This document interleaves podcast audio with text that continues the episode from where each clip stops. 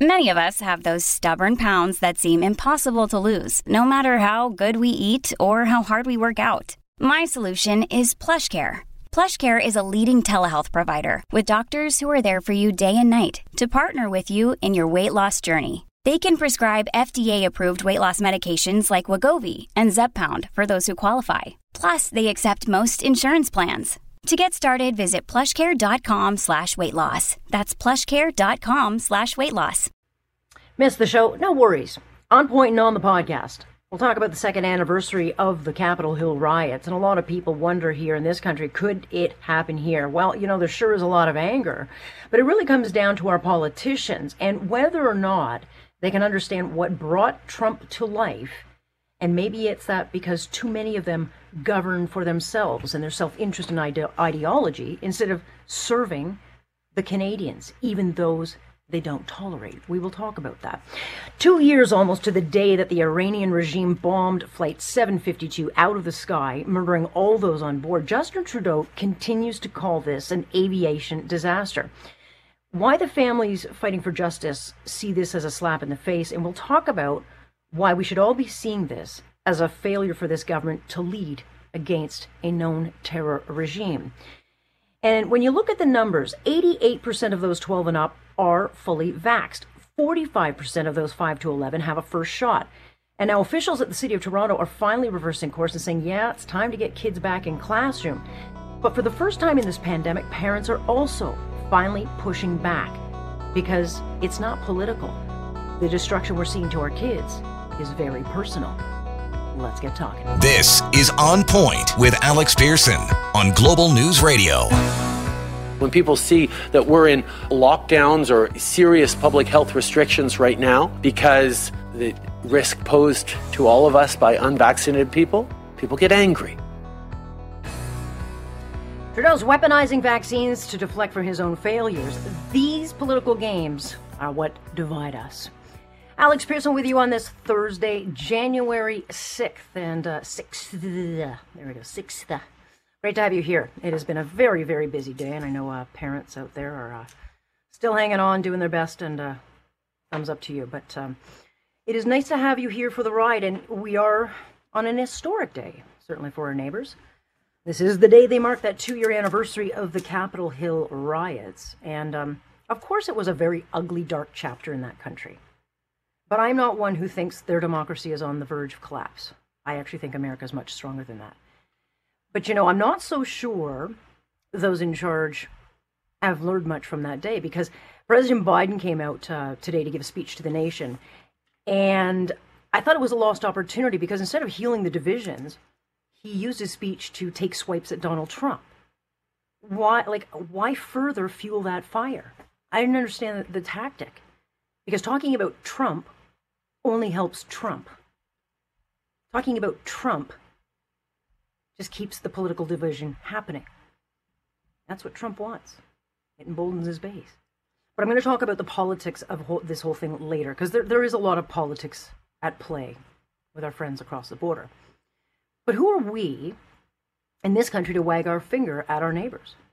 Because we have very real divisions and very real anger in this country. And I think if more people would stop obsessing about all things Trump and what's going on next door, they actually might start seeing them.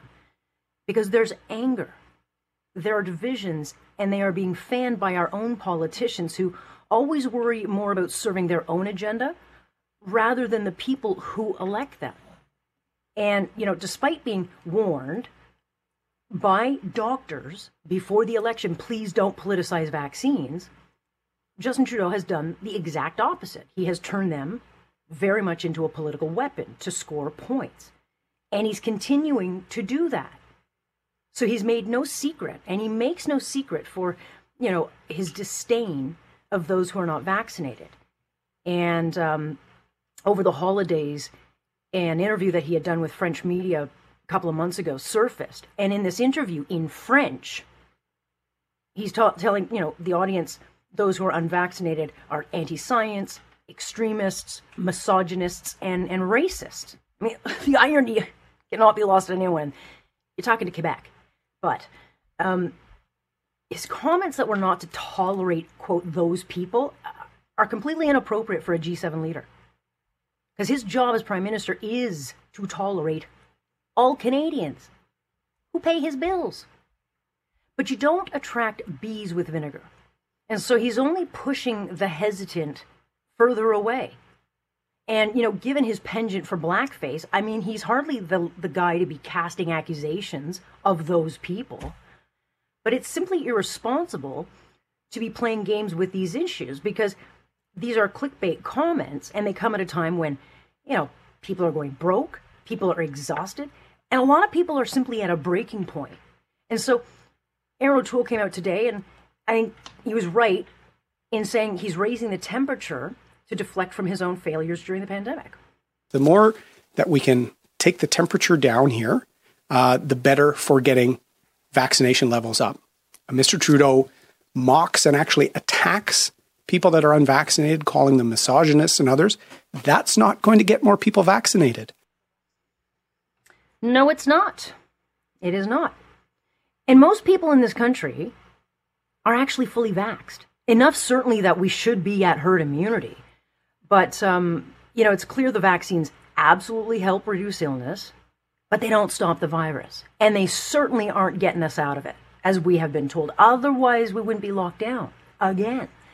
So, you know, maybe it's time we stop tolerating all the BS and actually start to get answers from guys like Justin Trudeau on, you know, how many vaccines do we actually have to get to get the freedom back? Because I don't know about you, I'm willing to get a third booster, but I am not doing two shots a year for the rest of my life. That's just not going to happen. I don't think anybody would. But let's be honest curfews, as we're seeing in martial law Quebec, they don't stop COVID. Mandates and vaccines won't stop COVID. Cutting people off from getting weed won't stop COVID because guess what? The black market doesn't need a vaccine passport and people getting three vaccines, it won't stop COVID either. So these things may poll well, you know, internally as being popular policy ideas, but they're not going to stop the virus. And as much as I think people should get shots and be protected, we aren't in this mess because of a small number who won't get the shot. We're in this mess because of the bozos in charge, including the prime minister. They all remain clueless on how to respond to a pandemic that they were warned was coming that we knew was coming after SARS because we wrote all the pandemic preparedness reports. And of course, no one bothered to do bugger all over the last 20 years uh, to prepare for it. So, and of course, before this pandemic, Trudeau, as you'll recall, it's, I think, forgotten now, he was spending three weeks trotting around Africa trying to buy a failed seat at the UN Security Council. He was, this was not a priority for him. And yet we play right into the games, and I don't understand why. And I and I wonder, you know, those who hate Trump and fear what happened at Capitol Hill two years ago today, they seem to fail to, to realize that his uprising is a result of the political games and the cancerous things like identity politics that have been weaponized to score points, but divide the country. I mean, Trudeau has strayed. I mean, back in 2014, 2015, his talking points were that those who disagree with you are your neighbors. Listen to them. To those who disagree with his ide- ideology, though, now, now they are racist, women hating, anti science heathens. When has name calling and baseless accusations ever led to anything positive? It has not. It leads to things like the rising of a Donald Trump. And this growing divide, it's also driven by a lack of accountability. You know, once upon a time, a $16 orange juice would get you, you know, an end to your political career. But now, you know, the prime minister gets away with doing all the things he actually accuses others of doing. Who blows billions on liberal friendly deals that are met with a shrug? Billions in reckless pandemic spending that can't even be accounted for. Who, as a feminist, fires women who stand up to him. And of course, he experiences his groping differently. I mean, this is a guy who has been found contempt of basic ethics more times than I can count, that would land the rest of us in jail. Yet there's no accountability. So Trump is a product of the games we keep letting our own prime minister get away with. So will we see an uprising like we did at Capitol Hill? I certainly hope not. But there is a divide in this country. And those in politics across all party lines, they need to wake up and realize that guys like Trump come to life because politicians forget who they work for. They're accountable to us. They are hired to you know, represent all Canadians, even though they find you know the ones that are, are intolerable. They're supposed to serve Canadians, not their own ideologies. And the sooner all politicians start serving their constituents' needs rather than blindly following their dear leader's agenda or what polling tells them will fuel their base, then maybe we start healing the divide in this country instead of recklessly fueling it.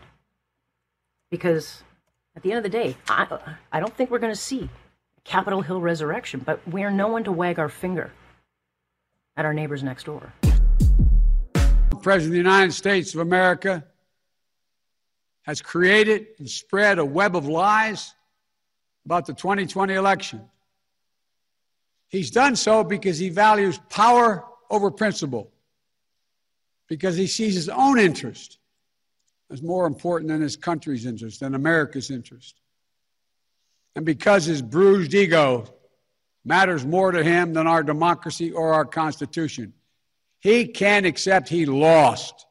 There you go. President Biden addressing the nation this morning, two years to the day that uh, Trump supporters rushed the Capitol and took over its chambers, its office, in what was this kind of delusional attempt to overthrow an election that they believed was illegal. It was a real blemish on our on our neighbor, no question about it. But if Joe Biden, I think, thought was helping bridge the divide today in his speech, uh, he did not do that. It was very political, taking all these swipes at Trump and what appeared to me to be kind of scoring political points off something that all politicians, I think, should be learning from. And that is Donald Trump and those types are a product of the political establishment, which on both sides of the aisle have ignored these major swaths of the population choosing to govern on self interest and ideology instead of serving the people who elect them.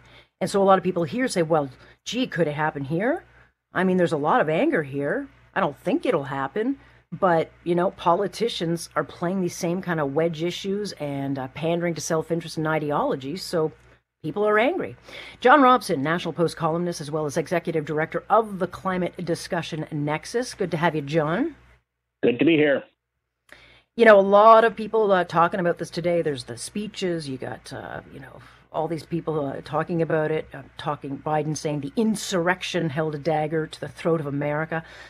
And then you got a lot of people here on this side of the border, you know, saying that um, you know this could happen here. I mean, democracy's on the cliff. Some say it's overblown. You say what? It's it's badly overblown. I mean, I'm not excusing what happened on January 6th. Those were a bunch of uh, of idiotic people, but uh, one of the things about them is if they were planning to overthrow the republic, they sure weren't planning very effectively. And as you also know, I mean, I was a never Trumper before it was cool. From the moment his campaign became serious in 2016, I was saying he was unfit to hold the office on grounds of character, and in fact, it turned out intellect as well. And uh, I think it, part of the problem certainly is the number of people who still think that Donald Trump was a good president and a good man. But another part of the problem is the people who feed off that. The the Democrats mm-hmm. are not doing a good job of governing the United States, and they prepare to they would prefer to pose as saviors of American democracy from a vast right wing conspiracy than to admit that a bunch of fools showed up, embarrassed themselves, were rightly eventually dealt with, and now it's time to find constructive solutions and stop hammering the wedge in further. Uh, and and that, the problem is that they, they they can't let go of it because they feed on the negative energy too in ways I think they very often don't appreciate. You know, the squad, you know, and I think they know. But mm-hmm. people like yeah. Biden, who are, you know, I remember even Barack Obama, I'm a uniter, not a divider. And after eight years of him, people voted in Donald Trump. If you're a uniter, you're not very good at it. Yeah, that's interesting. Um, but it's interesting because, you know, we both know uh, President Biden's free falling in the polls. There's elections coming up uh, later this year. Um, you know, so so they'll say that they're not uh, politicizing or trying to capitalize off of this particular day, but but they are because that's what politicians do today. They just they can't help themselves. Um, we see it here with Justin Trudeau. He doesn't care about governing for all. He cares about striking political points off the anti-vaccinated, or you know, scoring points off of those he considers racists or misogynist, whatever. They all seem to do it, and, and it's dividing both our countries in the worst of ways. And and that I think is a key point because it's not as though this is new. I mean, the Cicero's comment on on politicians is certainly an unkind one, and you know, no matter where you look, uh, you find people complaining that the politicians are dividing us. There's the Tom Connors song about uh, you know, we sing in French and English, but they still can't understand. Uh, but I do think that it has become somewhat worse. I think the tone has become nastier. I think the content has become even more moronic. And there used to be a fairly sizable and uh, influential middle segment that punished you for that kind of thing. The interesting reflection, Richard Nixon was finally forced to resign. Uh, one of the problems was the Watergate tapes revealed that Nixon, who posed as a champion of decency, was in fact foul mouthed. And this really let mm-hmm. people down as a sort of. But we thought Nixon was fundamentally a good guy. Sure, yeah, he could be tough, but but you know, deep down he was decent, and they were appalled when he wasn't. But nobody thinks that now. I mean, look at Emmanuel Macron just saying that he wanted mm-hmm. to you know, bad word people in France. We use one bodily mm-hmm. function. The actual original French is a different one. But this kind of language coming from the president of the republic, and then not going, oh, what am I saying? I'm sorry, I I lost control of my tongue, but going, yeah, I'm going to smear them with dung. Um, there, there, I think there's been a kind of lowering of the of the rhetorical and moral tone. And again, you know, the the, the Bidens and and the well, I'm going to name David Frum again because he's a good example of this. They would have liked there to be another insurrection. They, they would have liked a mob to show up again. They wouldn't have. They're not pleased that there was no uh, that there's no angry bunch of right wing loonies. And that's part when people ask, could it happen here? There's two questions. One is, could you get an angry mob storming Parliament Hill? And I think, no, you don't think you can really get that. Two, can you get people so disaffected that they start voting for the likes of Donald Trump? And that one, although so far Canadians are like, nah, do any. I, I think there's a risk of that. Uh, and again, as in the United States, I always said Trump was the wrong answer to the right question. And as long as right. people don't give a better answer to that question, there, there's a very real danger that a lot of people are going to pick another wrong answer. And so all the people who are just sneering and looking down their noses and, oh, you know, their handkerchiefs, scented handkerchiefs, they can't smell the mob, they're making things worse by making themselves feel better about how much superior they are to the basket of deplorables. But that's not the way that you heal the wounds. And I really right. think most people on both, you know, most people think both sides stink, and there's a reason why they think that. They do both stink. And I say that as a person who's not ideologically centrist, but in terms of this, this appalling tone of politics on both sides, and they're like, well, they're being nasty, so I'll be nasty. And it's like, well, what if just once you decided to think about how you'd want people to remember you when your career was over, and then you tried acting yeah. like that and saw if maybe people liked it. Or maybe, I don't know, come up with some really smart, sound policy that people can get behind. I mean, we have a lot of disaffected people in this country. We saw it in the last election, um, on both the left and the right. Um, and, and then you get guys like um, Maxime Bernier, who decides that, you know, he didn't win leadership. Well, he'll start his own party, but they're running to him. He has no real message discipline. Uh, he's doing this, I think, for, you know, his own vanity, whatever. I don't know where he plans to take this party, uh, but people are going to that despite the fact that there's, you know, I don't really know what he stands for other than I'll stand for what people are angry about, which is not really what, what a, what a political, you know, uh, survival uh, rate should be about. Yeah, and it's interesting because in, in some way, you know, like, like Ronald Reagan, you know, if you shake Maxime Bernier awake at three in the morning, and I want to emphasize that I've never done so, uh, you know, he's fundamentally a libertarian. You confront him with a policy mm. problem on the fly when he doesn't have time to think, he's going to come out with an articulate free market position because that's where he's been for many decades. But the party right. has also been attracting this kind of populist anger. And part of it is a feeling that this complicated world of rules and regulations and credentials and exceptions is sewn up by the clever and the connected. And that, in fact, free markets would help the ordinary person. And the ordinary person is not normally a libertarian on economics, but um, they do have a feeling that the system is uh, composed of people who aren't like them and despise them. So I think Bernier taps into that. But and there are issues, you know, message discipline and also other organizational things. But it is a party that offers a real alternative. And part of the sad thing is how few votes and, and how no MPs they got. The Canadians are always complaining, yeah. oh, the parties do this, the parties do that. Well, vote for somebody different, and doesn't you know? You could, doesn't have to be Who? libertarian. You could vote for like that's a problem. Who do you vote for, John? there's the like there's no choices. Even provincially, there's no choices. There's uh, federally, there's barely like there. Who do you vote for? I have no idea who I'd vote for today. I used that? to vote for the Radical Marijuana Party for two reasons. One was I thought it was funny, the Radical Marijuana Party versus the bourgeois one, like we just smoke one joint and then stop. But the other one was that the slogan was "Let's roll," and I figured that win or lose, they would. So, but I was to vote that was available. I was not just apathetic, but I was very disaffected from the major parties. And now, you know, the, the, I think the People's Party, there's the Libertarian Party, there's the Christian Heritage Party, and on the Yeah. left, I mean, vote for some wacky left-wing party. Even vote for the Greens if they could stop setting themselves on fire, which isn't even a mm. protest. There are ways, but don't let them make you stop voting, and don't vote for a mainstream party. Let them know we care, we don't believe the choices we've been given are adequate, and we're not going to go away until we get something more that we wouldn't be ashamed of. We wouldn't have to go and wash our hands after voting and not because of COVID. Just vote for someone who actually serves the public and not their own self-interest. If you can find someone like that. All right, John. I uh, yeah, there you go. Got to leave you there. Very much appreciate your insight because you always give a different kind of view on these things that uh, tend to only get one narrative. So I always appreciate it. Always a pleasure. Thanks for having me on. John Robson, who you can read in the pages of the National Post here and there. This is also a difficult time of year as we remember the victims of Flight PS 752 and other air disasters,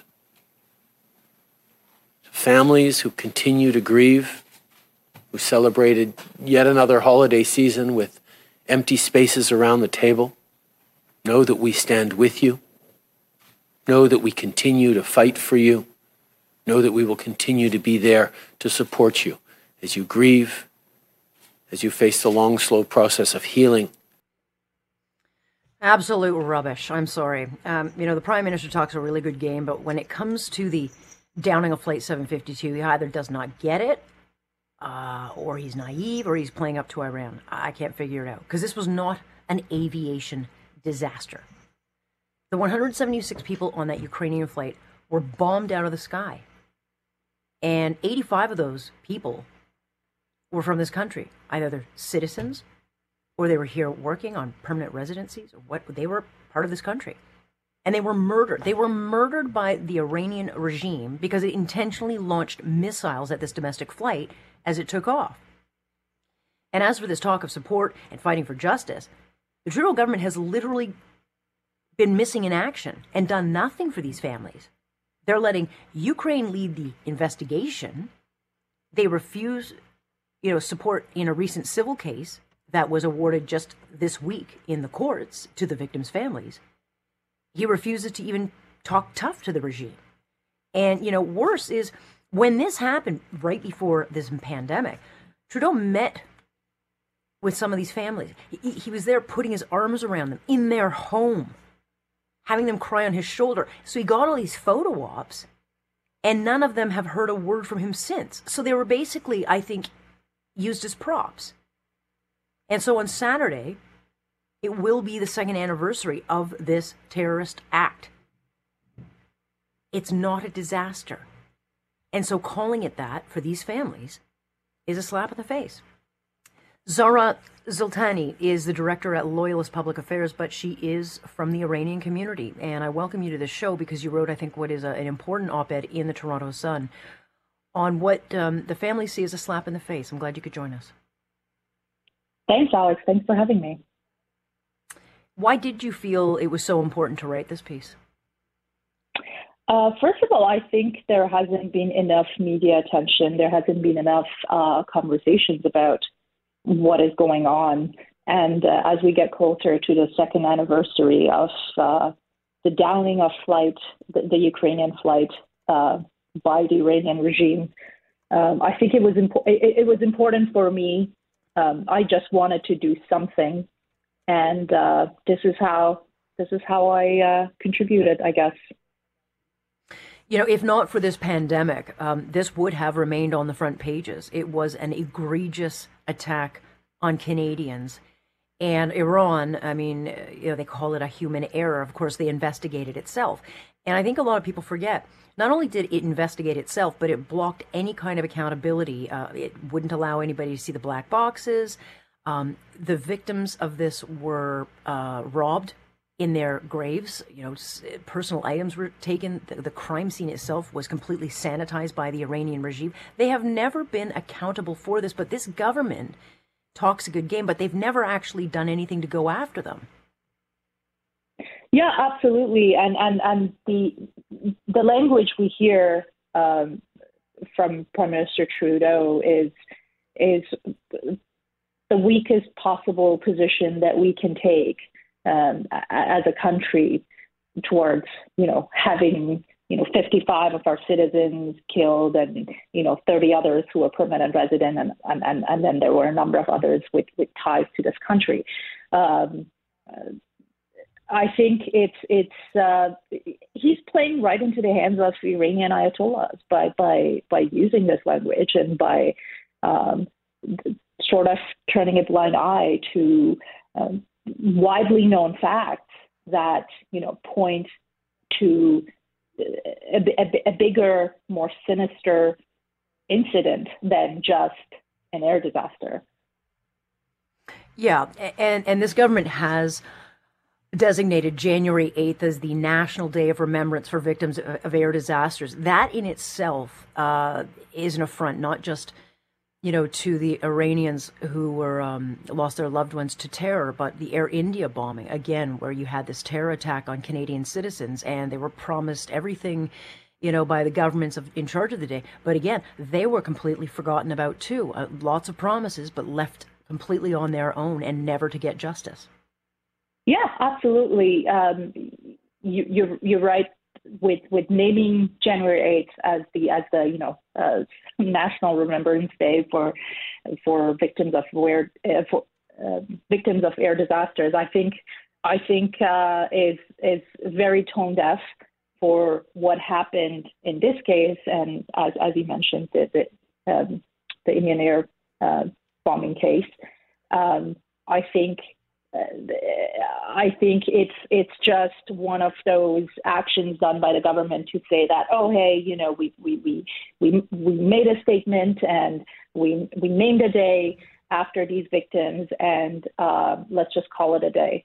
Um, it seems like in the past couple of years um, it's it, it, it, the government of Canada has been doing um, what what I think has been like the bare minimum to basically get away with, uh, you know, just saying that they've done something in this case. But what you see is the frustration by families, victims, and by people in the community who think, um, who you know, don't have any confidence in what mm-hmm. in what the Canadian government has been doing um, to properly respond um, to, to to what Iran did, basically killing 176 innocent people. Yeah, and I've had Shaheen Moghaddam uh, on this show. His wife Shakiba and his 10 uh, year old son Rostin were on that plane and they were killed by those missiles. Um, you know, he feels very much abandoned by a prime minister who came into his home, who he believed would fight for him. Who's, you know, his son Rostin adored the prime minister. He wanted to be like the prime minister. And so I think there's this real feeling of being used, or being abandoned. They've had to go through this pandemic completely isolated and on their own. Um, and then just this Monday, you know, six of these families, including Shaheen Moghaddam, they were the ones who launched a civil case to try to get some accountability. And the courts did, in fact, act in their favor, rule in their favor. But, you know, talking to the lawyer of that case, the prime minister, this government did nothing to help them, you know, put the case together, give them any supports in that. Um, that's not acceptable. Oh, absolutely. I, I 100% agree. I think there has been very little um, support and and uh, to to to get to justice um, or to get to the bottom of what happened in this case um, um and and get to the truth. But um, unfortunately, it, it is true that a lot of uh, the families of the victims have uh, felt very lonely um, in this fight. Yeah, they're not looking so, for money. They want accountability. They want a, a, regime known for terrorism to be held to account, um, and not just. And I, I would hazard to say, um, Zara, that it's not even for their families, but for all Iranians who suffer under this terror regime. Yeah, absolutely. Look, I've I've uh, I've lost loved ones, and and you know the the the entire. If you want to think about it from a human perspective, um, the healing process, you know, will start when you understand how and when, and you know, what was it that that you know caused a loved one um, to to die, and it is only after knowing the facts that you can you know acknowledge and accept and start the healing process. Um, my heart goes out to these families because they don't even know the most basic mm-hmm. facts. They don't even uh, know exactly what happened and, and why and for what crime this civilian airplane was shut down. And if they don't, if if they can't have the facts and the truth, they can't even start the healing process. So um, the, the, I cannot imagine the emotional and psychological pressure that these families are under, um, and just seeing that your government that you know you you happily you know some of them I'm sure they participated um, with with our democratic process and and and that's why they immigrated to uh-huh. uh, to this country so it's really sad to see that your government is sort of leaving you alone in in in finding the truth about what happened to your loved ones yeah, we were always a country um, known to punch above its weight or fight for what is right. Um, and it, I don't know if we're not a nation anymore, but again, after watching what had happened to the people and the families of those of the Air India bombing, uh, sadly, it's not the first time uh, where government has failed these people. It's just, uh, it's just uh, uh, unforgivable that we are repeating these sins. I really yeah, appreciate you joining. And I yeah. think, go ahead. sorry, I was just going to no, say, no, go, and, no, and go there, ahead. there is a bigger, there's a greater um, you know problem we have in Canada. It seems with with our with the direction our foreign policy is going, and I think um, you know just not not uh, standing up to Iran with a strength and with with um, you know confidence of of a democratic country that we are and the principles that we stand for. I think uh, I think it's really sad that we are just sort of letting them get away with it with this. It is uh, it is very sad. I very much appreciate you joining us, uh, Zara. Thank you. For, thank you for your time. Thanks for having me, Alex. That is Zara Sultani, who uh, wrote this piece in uh, the Toronto Sun, uh, really about words matter. They do matter. Our job is not to fulfill the propaganda of our enemies, Iran, China, and uh, we're doing that all the time. Since November 1st, Team Toronto held approximately 244 school vaccination clinics across Toronto. Schools are essential for the health, development, and well-being of children, and Toronto is supporting school boards to safely return to in-person learning in schools as quickly as possible. There you go. That's refreshing to hear finally, because uh, now Toronto officials support the schools being open, which is a bit of a flip flop from other shutdowns uh, that uh, Dr. Eileen de Villa very much supported. And uh, look, you may be able to convince me that there was justification at the beginning of this thing to close schools as we kind of navigated this thing, but it doesn't mean it did not cause significant damage because kids have missed major amounts of their curriculum. They have stayed in isolation on screens, they missed sports, socializing, they've missed being kids, which, as I've talked about many, many times, has led to major mental health issues. So for parents, you know, this is not political, it is very personal. And it's also not about kids being resilient. They are. But for two years, we've allowed them to become collateral damage because those in charge can't do their job. And so finally, eh, you know, it's nice. We are starting to see major pushback. Marit Ilaraz is an author, a concerned parent, also part of a group that has launched a petition on change.org called Schools Must Open. And I've been watching this thing. It started with a couple of thousand signatures about 24 hours ago, 48 hours ago, and now we're almost at 50,000 signatures. Marie joins me now. Good to have you. Hi, Alex. Thanks for having me.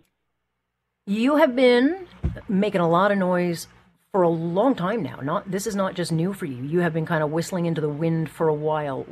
Where yeah. where's the where's the anger been from parents? Um really what you said in your in your preamble um the anger is watching our kids sit alone in isolation on a computer. The anger is, you know, seeing what's happening in your own home.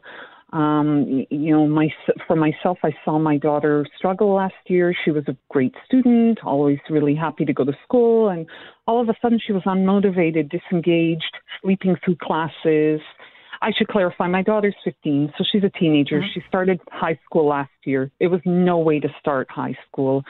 And um, it was really disheartening, and it got progressively worse the winter, last winter, during, you know, uh, schools were shut down till February and reopened a little bit, and then there was, you know, another lengthy closure.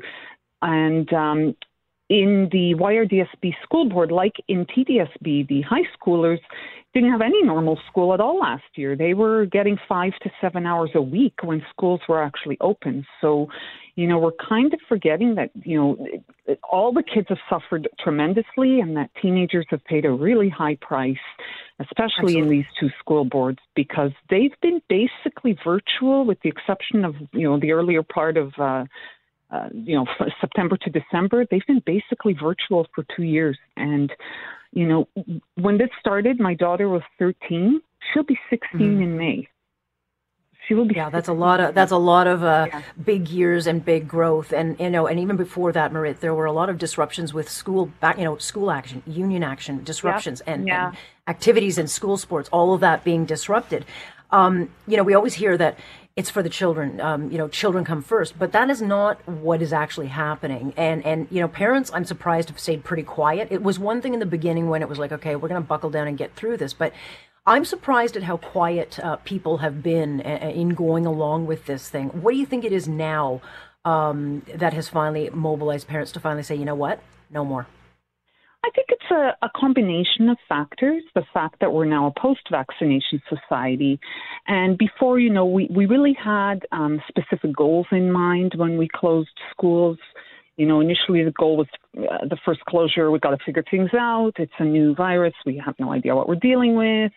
Um, afterwards, the lockdowns were about, you know, we, are waiting for vaccines. Um, we've got to get a bulk of people vaccinated. And it was sort of goal after goal. So at least when you know what you're trying to achieve, it made sense. And, you know, Matt Gurney said this really well in, in his TVO article this week. It, it makes a difference when you know you're sacrificing for uh, some sort of benefit at the end and that there's light at the end of the tunnel. I think the anger now is that we are the only jurisdiction in North America to be on our fourth school closure. Um, you know, all throughout Canada, nowhere near uh, other kids have missed nowhere near as much school as the kids in Ontario have. Uh, and we are now a post-vaccination society. Everybody stepped up. You know, we're close to 90% fully vaccinated. Everyone stepped up, including teens, including including you know kids. Now that they're uh, the five to 11 age group can be vaccinated, people have stepped up. They've gotten vaccinated. We've complied with mask mandates. We've done everything. So you know, it kind of feels like, what are we doing this for now? What what's the goal here? Um, yeah, and when does it change? But you know, you yeah. and I both know um, that there are parents out there who say, no, no, no, no, schools are too dangerous. We have to keep them home. And they may have the loudest voice, but they sure as hell aren't speaking for parents in this province by the majority. Um, but no, they are the ones who have been controlling yeah. the message. They Why? have been. Uh, I think, honestly, it's not nice to say, but I think they've kind of bought into something that maybe they haven't examined very logically and thought, okay, wait a minute, we're vaccinated. We are dealing with a, you know, a less severe variant. Even the World Health Organization made a statement this week that it is a less severe variant. So, you know, we've got, you know, big institutions coming out saying that. So, you know, I, I just, uh, and, and I think maybe these people aren't really looking outside of Ontario and seeing yeah, that or no Toronto or, yeah yeah, not looking outside of Ontario to recognize that no other jurisdiction is doing these things that we're demanding to make our schools safe. For example, I've looked into this quite extensively, and I'm not aware of anywhere else in the world where there's a demand for N95 masks for teachers, let alone for all students. Like, I, I yeah, and, and, we seem to dismantle. Yeah. yeah. and there's a dismissed, um, you know, effect. I mean, masks, yeah, they can protect to a point, but they do also uh, disrupt things like speech development in very young children. And so we're sticking these things yeah. on their faces. No one yeah. really cares about it now because it's not their child, and they're also not seeing the evidence. But in five or six years, there are going to be a whole bunch of little kids who are having problems developing speech patterns. But you know, I, I don't begrudge a parent who might have concerns about their child's health. They can they can keep them home. But I don't think we should buy into this. Well, if not all kids can go, then they should all fail. Because that's kind of the approach we're taking it. It's like if they yeah. all can't go, then they all must fail. Well, I don't understand yeah. that. I think we want to stave off as much damage as possible. I really think that we can't have a one size fits all approach. Some people are naturally more fearful or have vulnerable people at home that they're really concerned about. Um, others are in a very different mind frame and a very different boat. So you know, it, it can't be imposed on everybody. People have the option to not send their kids. I mean, you can homeschool if that's your mm-hmm. choice. Mm-hmm. And I think that, you know, we can't, um, we have to understand that we can only put in place reasonable and feasible uh, mitigation measures for safety. We are not going to achieve zero transmission, zero risk, uh, you know, it, Omicron is contagious and it, it is highly transmissible, and, and you know, we can only do reasonable, feasible. You know, those are the steps that we can take to mitigate as yeah. much as possible, while while also you know reducing these terrible harms to kids by allowing them to go to school in a reasonably safe environment. And I, I I feel personally that some of the pushes from certain quarters for more measures and more measures, some of them are not really feasible or reasonable. So yeah, and, and serve only to, certain yeah. agendas, but not, nonetheless. Well, look, um, Maria, uh, the the petition has exploded. I will make sure to, to, tweet it out. But I really appreciate you chatting with me. It's nice to see that parents are getting more vocal and starting to take charge. And I do think the message is starting to finally sink in. Uh, just quickly before I let you go, do you feel that that you're being heard? I do. I do now feel that, yeah. And, you know, the kids have told us, even if this doesn't succeed, like my daughter and a lot of her friends have said to their parents who have been, you know, advocating for this, they said, thank you for doing this and mm-hmm. showing us that we matter and we're being heard. There you go. So the kids very much like appreciate it. well, yeah, that would be nice. They they do have a voice. Uh, Marie, very much appreciate your time. Thank you. Thank you. That's Marita Ilaraz, Ilaraz, I hope I'm saying that right. If you want to see this petition, it is at uh, change.org. Schools must open. We'll search it for you. You can add your name to that petition, but it has exploded, so it's uh, it's nice to get that going. Thank you for listening. Of course, you can join us live Monday through Friday, starting 6:30 sharp. I'm Alex Pearson on point. This is Global News Radio.